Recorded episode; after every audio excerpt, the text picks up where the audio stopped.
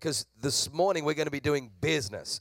I just thought first Sunday of the year, rather than just have a New Year's resolution, which, you know, most people have a New Year's resolution. My New Year's resolution is whatever it is. And, uh, you know, by the 4th or 5th of January, you've already kind of transgressed it. You know, you're going to, you know, get up every day and work out. And you did it the first day, but then you were sore the next day. So you thought, well, not every day. I've got to let my muscles breathe.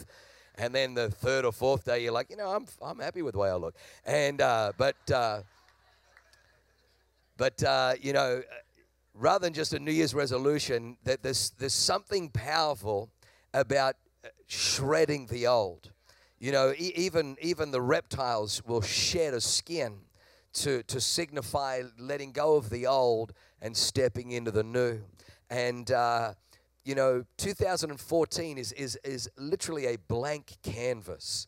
It is a it is a, a year that right now is crowned with goodness. The Bible says that God crowns the year with his goodness. So the year can be crowned with the goodness of God, but I've discovered that I can you know, even though God has crowned the year with His goodness, I can ruin it because I bring some of the junk from the year before, from the years before with me. Some of the same stinking attitudes, some of the same poor paradigms, some of the same mindsets, some of the same negativity, some of the same insecurities, some of the same fears, some of the same phobias. And, and, uh, and I don't know about you, but I don't want you know, I don't want to ruin what God has desired and designed for me. If He's if He's purpose for me to live up here, I don't want to aim down here. If He's purpose for me to live up here, I don't want to achieve down here. I, I want to do everything I can to hit up there.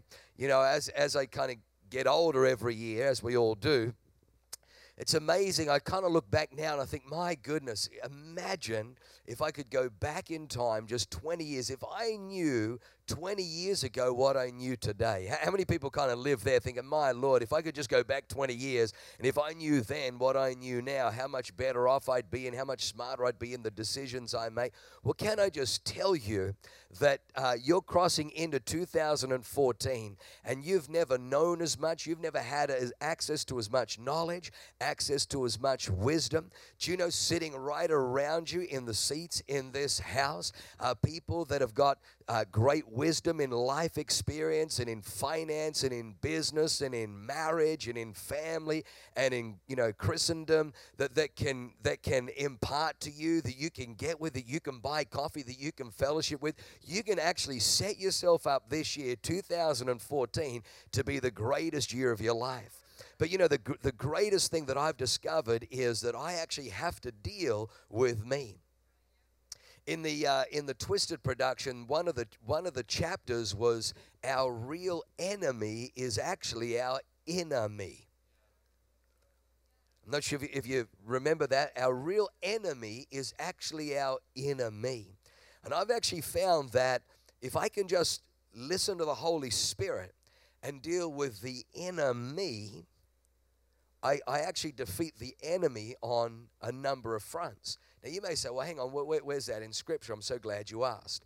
In Proverbs 27, 20, verse 27, Proverbs 20, 27, it says, The spirit of a man is the lamp of the Lord, searching the inner rooms of his heart. The spirit of a man is the lamp of the Lord, searching the inner rooms of his heart. And then in Proverbs 23, verse 7, it says, For as a man thinketh in his heart, so is the man. For as a man thinketh in his heart, so is the man. I'm not sure whether you realize this, but life is actually lived from the internal externally, or from the inward out. For example, in 3 John verse 2, it says this it says, Beloved, I pray above all things that you would prosper and be in health, even as your soul prospers. So, so John is, is writing is saying, Beloved, I pray above all things that you would prosper and be in health, even as your soul prospers. you'll find that as your soul flourishes, your life flourishes. You'll find that as your soul increases, your life increases. But you'll find that if your soul is in bitterness, you can have all the trappings of life, you'll be in bitterness. If your soul is, is kind of squat, you'll, you'll find your life is squashed. If you find your soul is in discontentment, you'll find your life in discontentment. As it goes with the soul, that's why you're the smartest people in San Diego today, because you're in the house of God and you're feeding your soul on the Word of God. Can somebody say amen? So I want you to come with me to, to uh, 1 Samuel chapter 15. 1 Samuel chapter 15 as we come around this Shredder Sunday. And uh, we're going to be shredding some stuff today. On your on your seats, there'll be a, um, a little shredder weekend thing like this, and you can get, write down what things you're going to shred. And I'm going to give you three areas that I, I, want you to think about. And there's there's pens and stuff available. But today we're going to do some shredding. Who, who's ready to kind of get rid of some stuff from 213 and go into 214 the strongest and the leanest and the cleanest and the wholesomeness that you've ever been in your life. So 1 Samuel 15 says this in verse 1 it says, Samuel also said to Saul, The Lord sent me to anoint you king over his people, over Israel. Therefore, heed the voice of the words of the Lord. Thus says the Lord of hosts, I will punish Amalek for what he did to Israel, how he ambushed him on the way when he came up from Egypt. Now go and attack Amalek and utterly destroy all that they have. Do not spare them, but kill both man and woman, infant and nursing child, ox and sheep, camel and donkey. Now, let me just kind of pause there for a moment. How many people know right there that is a pretty ruthless verse? Now, you need to understand that God is, it's only the scriptures that give us very, very clear definition of the beginning of life, that life begins at conception. It's only the God of the Bible that actually is, champions above every other religion the sanctity of human life. And yet, here, this same God is, is giving a directive to Saul as he goes into battle against the Amalekites that he's to kill the Amalekites, not just the men, but also the women and also the children and also the nursing children. How many people know that if God is making such an urgent request, there must be a reason? For God to, to, to seemingly transgress something that is so dear to him, there must be a greater purpose behind all of that. God is the champion of life, He's the protector of the innocent, and yet here God is giving this directive, and it'll unfold as we, we go, go through it. So Saul gathers together uh, all the people, numbers them in Telaim. 200,000 foot soldiers, 10,000 men of Judah. Verse 5. Saul came to a city of Amalek and lay in wait in the valley. Then Saul said to the Kenites, Go, depart, get down from among the Amalekites, lest I destroy you with them.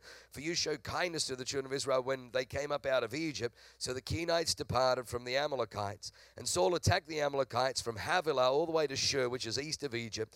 He also took Agag, king of the Amalekites, alive and utterly destroyed all the people with the edge of the sword. But Saul and the people spared Agag and the best of the sheep and the oxen and the fatlings, the lambs, and all that was good, and were unwilling to utterly destroy them. But everything despised and worthless, that they utterly destroyed. Now the word of the Lord came to Samuel, saying, I greatly have regretted that I set up Saul as king, for he has turned back from following me and has not performed my commandments. And it grieved Samuel, and he cried out to the Lord the whole night. Verse 12. So when Samuel rose early in the morning to meet Saul, it was told Samuel, saying, Saul went to Carmel and indeed has set up a monument for himself. And he has gone on around, passed by, and gone down to Gilgal.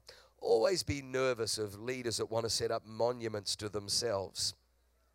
Then Samuel said to Saul, uh, so Samuel, Samuel went to Saul, and Saul said to him, Blessed are you of the Lord. I have performed the commandment of the Lord. Samuel said, What then is this bleating of sheep in my ears, and the lowing of the oxen which I hear? And Saul said, They have brought from the Amalekites for the people. Spare the best of the sheep and the oxen to sacrifice to the Lord your God, and the rest we have utterly destroyed. Then Samuel said to Saul, Be quiet, and I will tell you what the Lord said to me last night. And he said, Speak on. So Samuel said, When you were a little in your own eyes, were you not head of the tribes of Israel? And did not the Lord anoint you king over Israel? Now the Lord sent you on a mission and said, Go utterly destroy the sinners, the Amalekites, and fight against them until they are consumed. Why then did you not obey the voice of the Lord? Why did you swoop down on the spoil and do evil in the sight of the Lord? And Saul said to Samuel, But I have obeyed the voice of the Lord and gone on the mission which the Lord sent me and brought back Agag, king of Amalek. I have utterly destroyed all the Amalekites, but the people took of the plunder, sheep and oxen, the best of the things which should have been utterly destroyed, to sacrifice it to the Lord your God in Gilgal. So Samuel said, Has the Lord as great delight in burnt offerings and sacrifices as in obeying the voice of the Lord? Behold, to obey is better than sacrifice, and to heed than the fat of rams. Always be nervous of leaders who not only set up monuments to themselves, but who blame people for the, the failures. I, I believe that great leadership is one that always accepts responsibility, but always deflects praise you know, when something great happens, it's the team, it's the, the great staff, it's the great people that God has surrounded me with. That's the mark of a great leader. But when someone says, oh, it was the people, oh, it was this person, it was that person, while they're setting up a monument to themselves, that just shows weak leadership. And uh, here, you know, he's saying, well, you know, the people brought it because they wanted to sacrifice it to the Lord. And, uh, and Samuel's like, dude, don't, don't think that God is so impressed with sacrifice. He, prefers obedience to sacrifice. How many people know that Jesus is our sacrifice? He died on the cross as our sacrifice. But just because he died on the cross for our sin doesn't mean that we should just keep going on sinning. Because God desires obedience above. sin. Yes, there is a sacrifice there, but I've got to tell you, in your life and in my life, we get stuck in areas until we come to that place where we, we stop being disobedient and we start being obedient because obedience is better than sacrifice. Now, there has been a sacrifice made. Jesus hung on the cross and paid the, the penalty for your sin and for my sin. He bore the wrath of God on the sins of mankind so that you and I can have forgiveness. But I'm telling you, you and I will go around and around the same mulberry tree until we cross that threshold where this issue, whatever it is, stubbornness and rebellion and whatever it is in our hearts, until we vanquish those things and begin to respond to the Lord in obedience, until we let go of some of those things so that we can lay hold of the things that God has for us because God desires obedience over sacrifice. Verse 23 goes on, says, For rebellion is as the sin of witchcraft Stubbornness is as iniquity and idolatry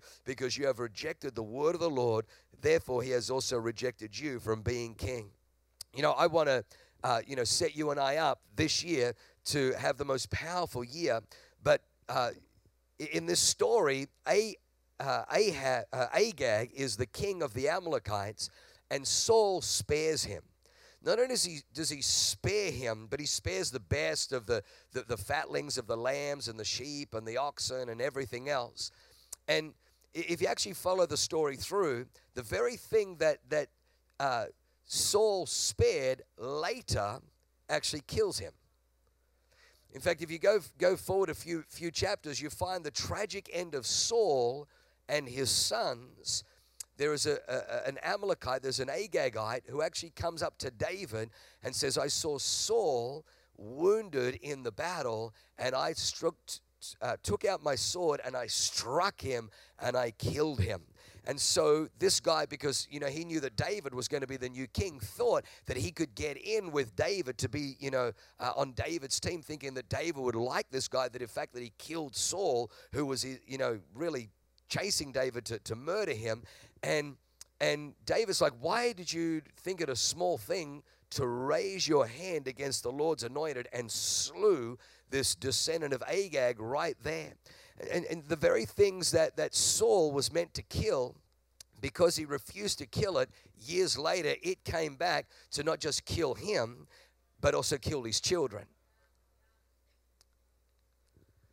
Probably the, the thing that puts the fear of the Lord in me the most is the very, very iniquities that have been passed down from maybe my grandfather to my father that are now in my lap. If I don't deal with those things, that they can not only take out my destiny, they can only take out, but they can affect my children. That they can take out, and, and here is a most powerful, most potent picture that the very thing that Saul spares comes back later and doesn't just kill him, but his beautiful son Jonathan.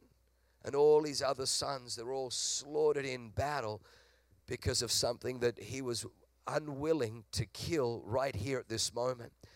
You know, it may, maybe it didn't make sense. Maybe it, maybe it looked on paper just like a wiser thing or a more shrewd thing. But how many people know that the wisdom of this world is foolishness to the things of God? Come on, somebody. And, and, and you may not understand why would God ask me to kill? Why would God say, you know, kill the, the nursing infant? Why would God say that to do that? Why would God say to do that? I, I don't understand. Why would God say to do that? It seems so cruel. There's sometimes that's what faith is, is just trusting God. I don't know about the, the, the nursing infants things, but you know what I do know? If you fast forward a few hundred years, now remember they were meant to completely, utterly wipe out the Amalekites. The king of the Amalekites was Agag.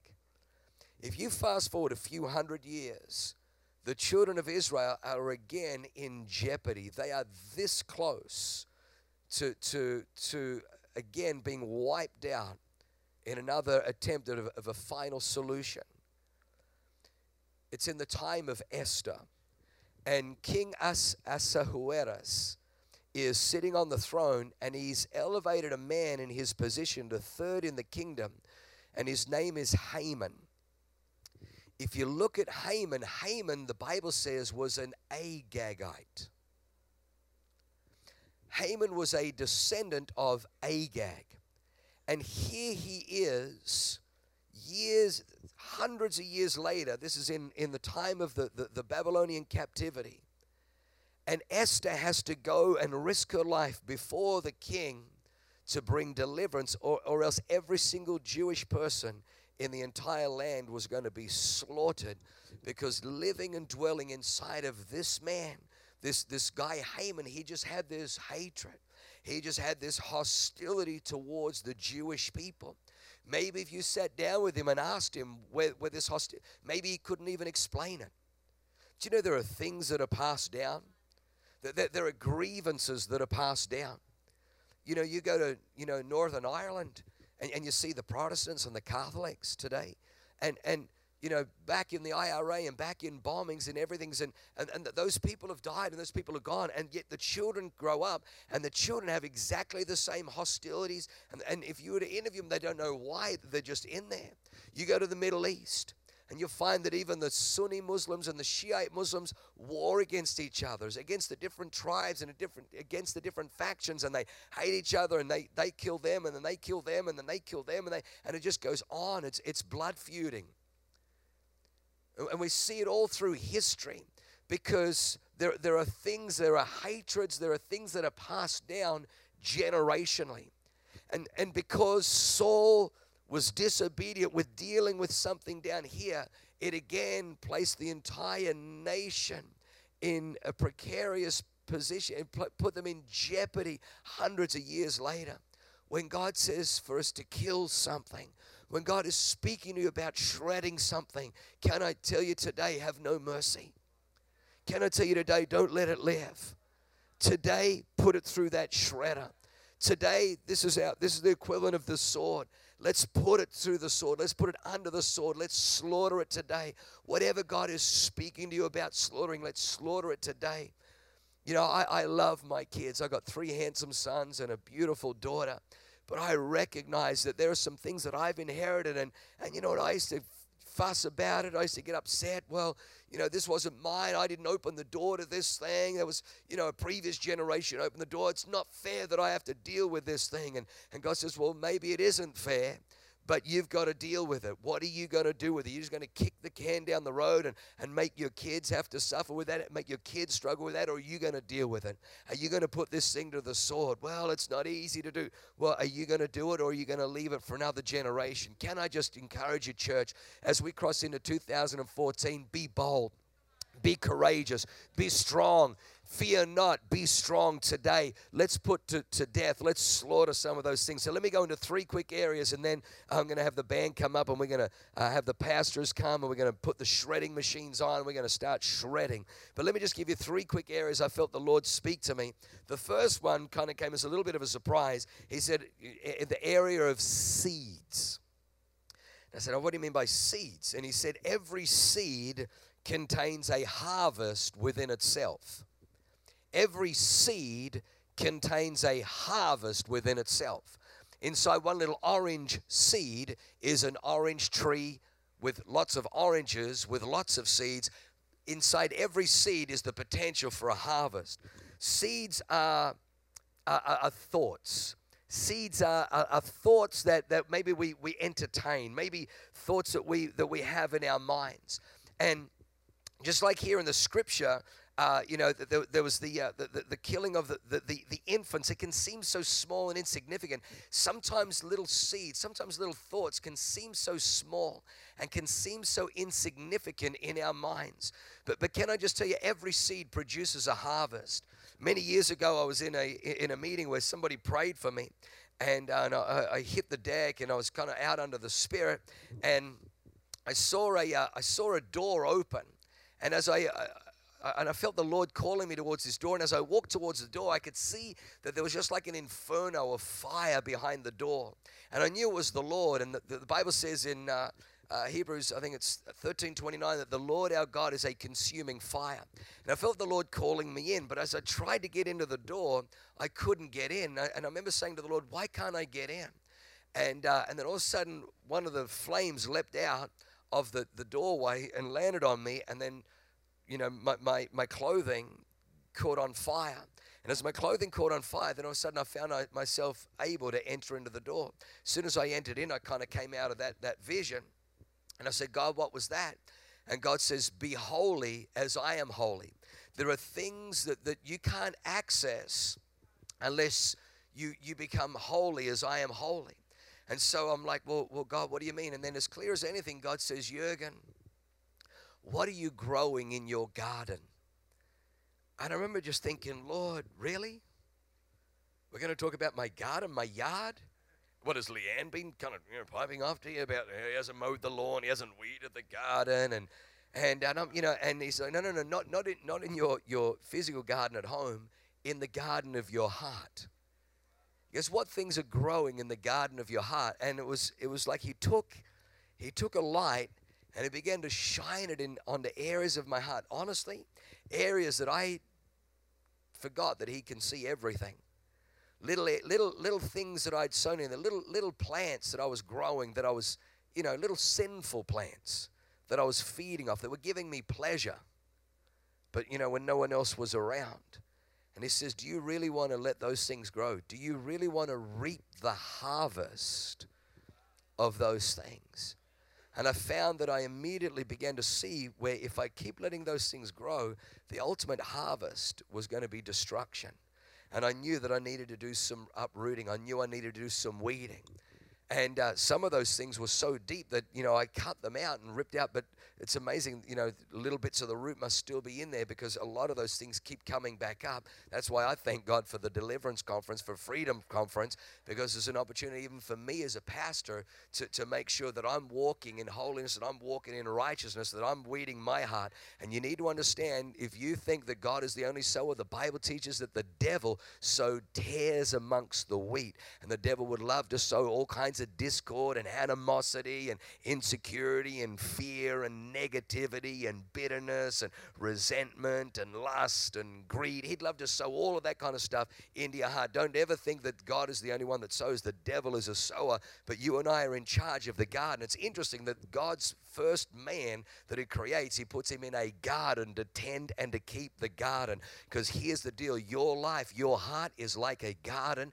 You choose what you sow into it and you choose what grows in there. And when the devil comes and sows weird stuff, and when the devil comes and sows negative stuff, and when the devil comes and sows adverse stuff, you go in there and you rip that stuff out. You and I are called to take dominion over the. There was a serpent. If Adam would have snapped that thing's neck, we wouldn't be in this mess today. But he allowed that thing to have a voice. Don't let the devil's sowing. Uh, don't let the devil's voice have a voice in your life. Let's let's uproot the things in our garden. So the first area is in the area of It's in the areas of thoughts, negativity, fear, adultery, betrayal, infidelity, uncleanness, manipulation, witchcraft. Remember, it's the little foxes that spoil the vine. Let's capture the little foxes. To change our destiny, we've got to change our thinking. The second area uh, is in the area of words. And by words, I mean proclamation. Um, it's interesting if you look at the person of Goliath. Goliath comes out, you know, 40 days, morning and evening, morning and evening, presents himself with these, you know, big bold words, give me a man that we may fight. This day I defy the armies of Israel. But it's interesting because Goliath's name in, in the, the, the Philistine language means soothsayer. Soothsayer. And a soothsayer is, is basically a, a fortune teller. He, he's like a psychic, like a false prophet. And so he comes every day, and with his words, he paralyzes an entire army of the Israelites. They are in fear, they're in trepidation, and they are paralyzed into passivity and inactivity because of his words. Am I not a Philistine, and you the servants of Saul? Bring me a man that we may fight. If he defeats me, we'll be your servants. But if I defeat him, then you will be our servants and you'll be our slaves. And everyone was in fear because of his words. Can I tell you, words have power? Words have power. So today, I don't want you to just bring seeds and shred them. I also want you to bring words, negative proclamations, proclamations over your life. Now, you know, what, one of the things that we talk about is doctors' reports. Now, I just need you to understand that, that we actually love doctors. We actually believe in doctors. We actually believe in medicine. We, we, we believe that these people who have spent, you know, four years, six years, eight years, whatever, studying, you know, human biology and, and uh, medicine and, and all, all of those things absolutely are an authority and you do well. That is their expertise. They are trained in that area. That is their sphere. And you listening to them and, and heeding their advice is a wise thing to do. However, we believe that they are an authority. We don't believe that they are the authority. We believe that the ultimate authority belongs to God. And so, even in our own life, when, when, when the doctors gave us a particular report around one of our children, that you know that they believe with all of their assessments god bless them. I took that to the lord and i asked the lord who is the final authority you know do, do, does this agree? And the lord gave me a completely different diagnoses. And so everything we bring to submission to the obedience of Jesus Christ. Can somebody say amen? And so maybe you've had a negative report, and absolutely with medical science, maybe there's nothing more that medical science can do. You know, medical science would have, you know, assessed Lazarus, he's dead, DED, dead, nothing more that we can do. But it wasn't game over for Jesus. Jesus could raise Lazarus from the dead.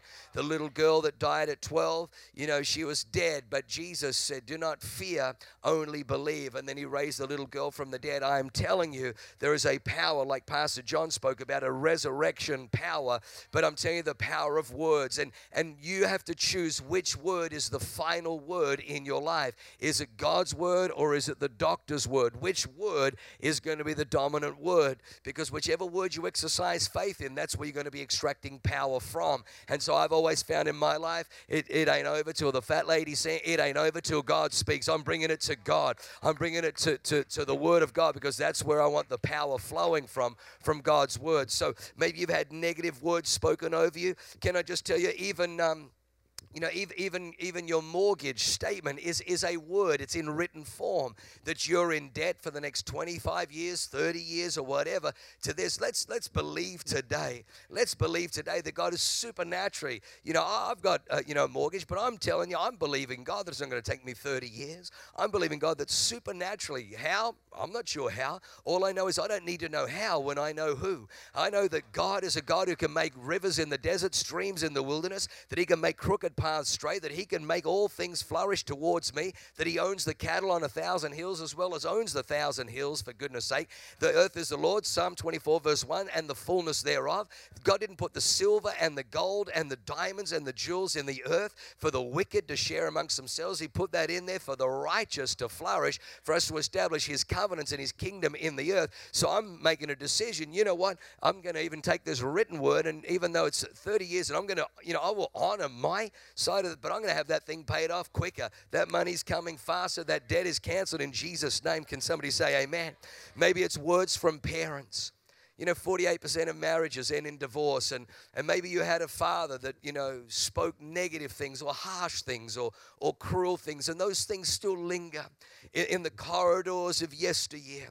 You can still hear those words echoing You're no good, you're useless, you're never going to amount to anything. Shred those things today. Those things have incredible power. Those things have incredible power. If you look all the way through Genesis, you'll find that Abraham brings his kids in and he blesses them. Isaac brings his kids in and he blesses them. Jacob brings his kids in and he blesses them. And those that were blessed flourished you find that the words of a father has incredible weight.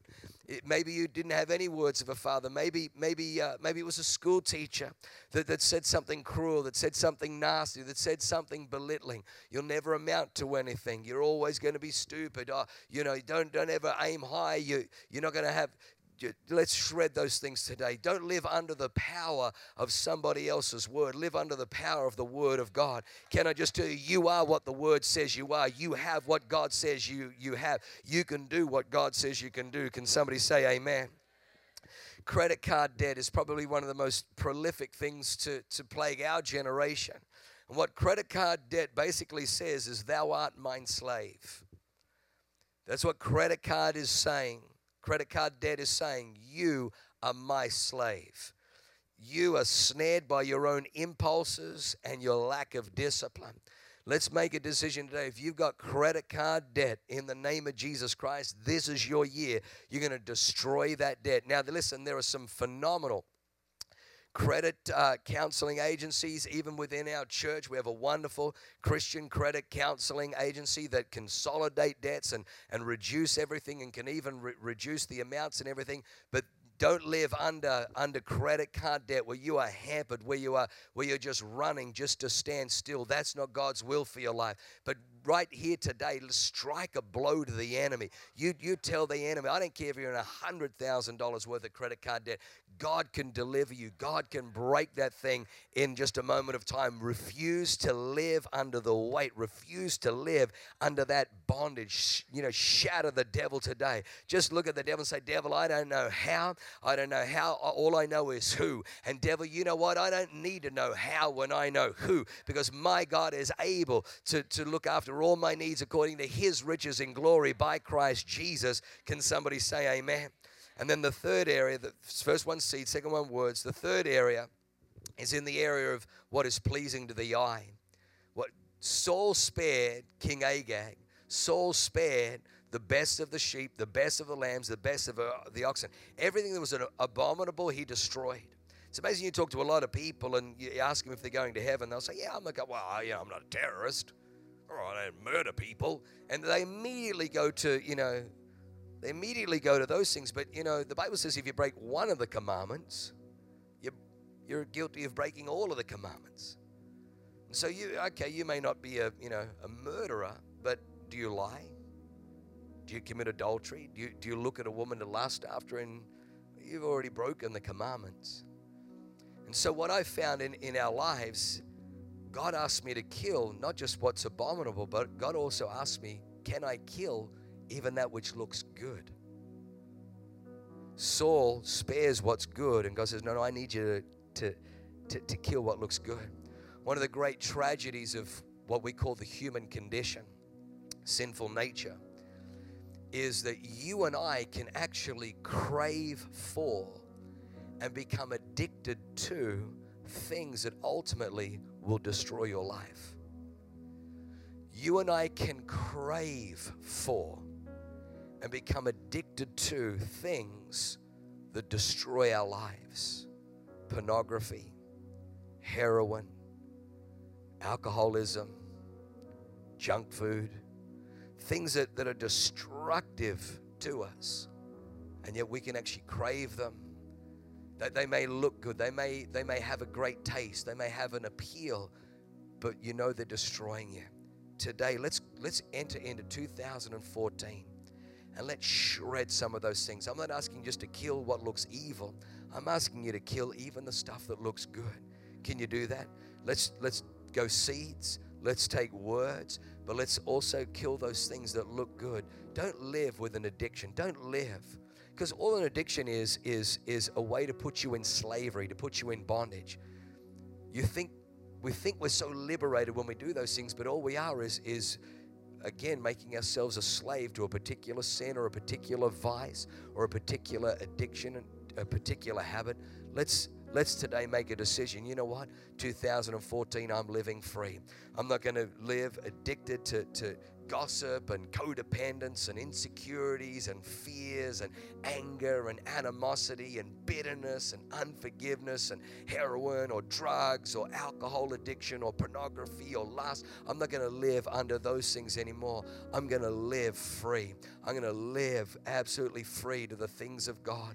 I'm going to live that this year is going to be the greatest year. And the reason I'm doing it this way is because next Sunday is Vision Sunday. And Abraham was not able to see what God had for him until he separated from Lot.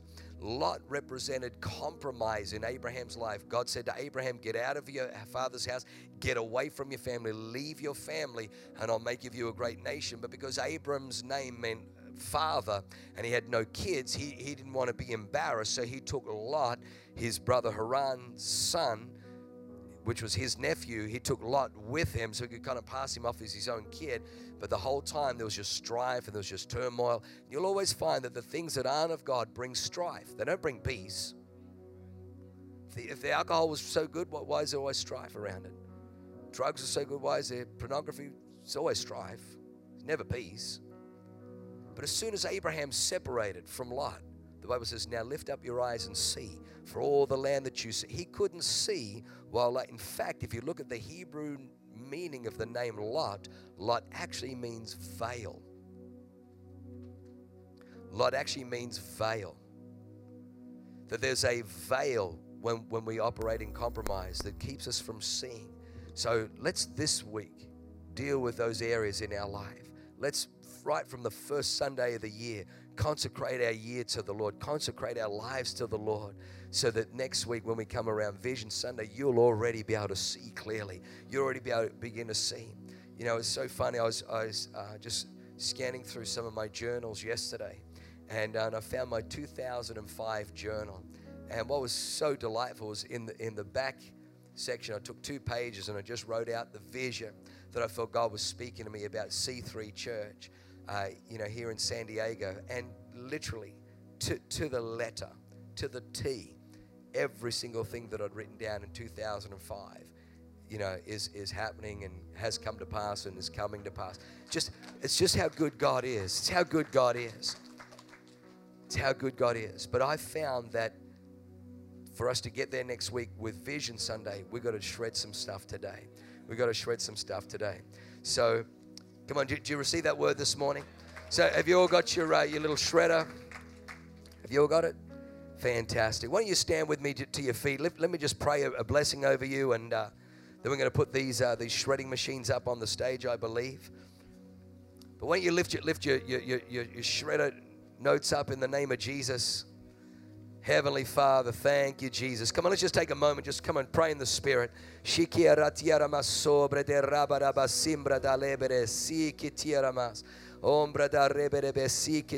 Father God, we thank you right now for the presence and power of your anointing. Father, we know that today we, just rebuke the lie of the devil that all we're doing is you, you're just shredding paper. Come on, do you really think that's got any power? Devil, I remind you, the 1 John 3 8 says this that for this purpose the Son of God appeared on earth to destroy the works of the devil. And I declare right now that Jesus Christ, his death on the cross, destroyed every work of darkness, every work of the devil in the name of Jesus Christ. And I declare today as we shred these things that bondages are going to be broken, chains are going to be snapping of people's lives, prison doors are going to bust open, light is going to come where darkness once reigned. Father, I declare freedom to the captive today. I declare uh, vision to those who have been spiritually blind hearing to those who have been spiritually deaf, hearts coming alive unto you, O God.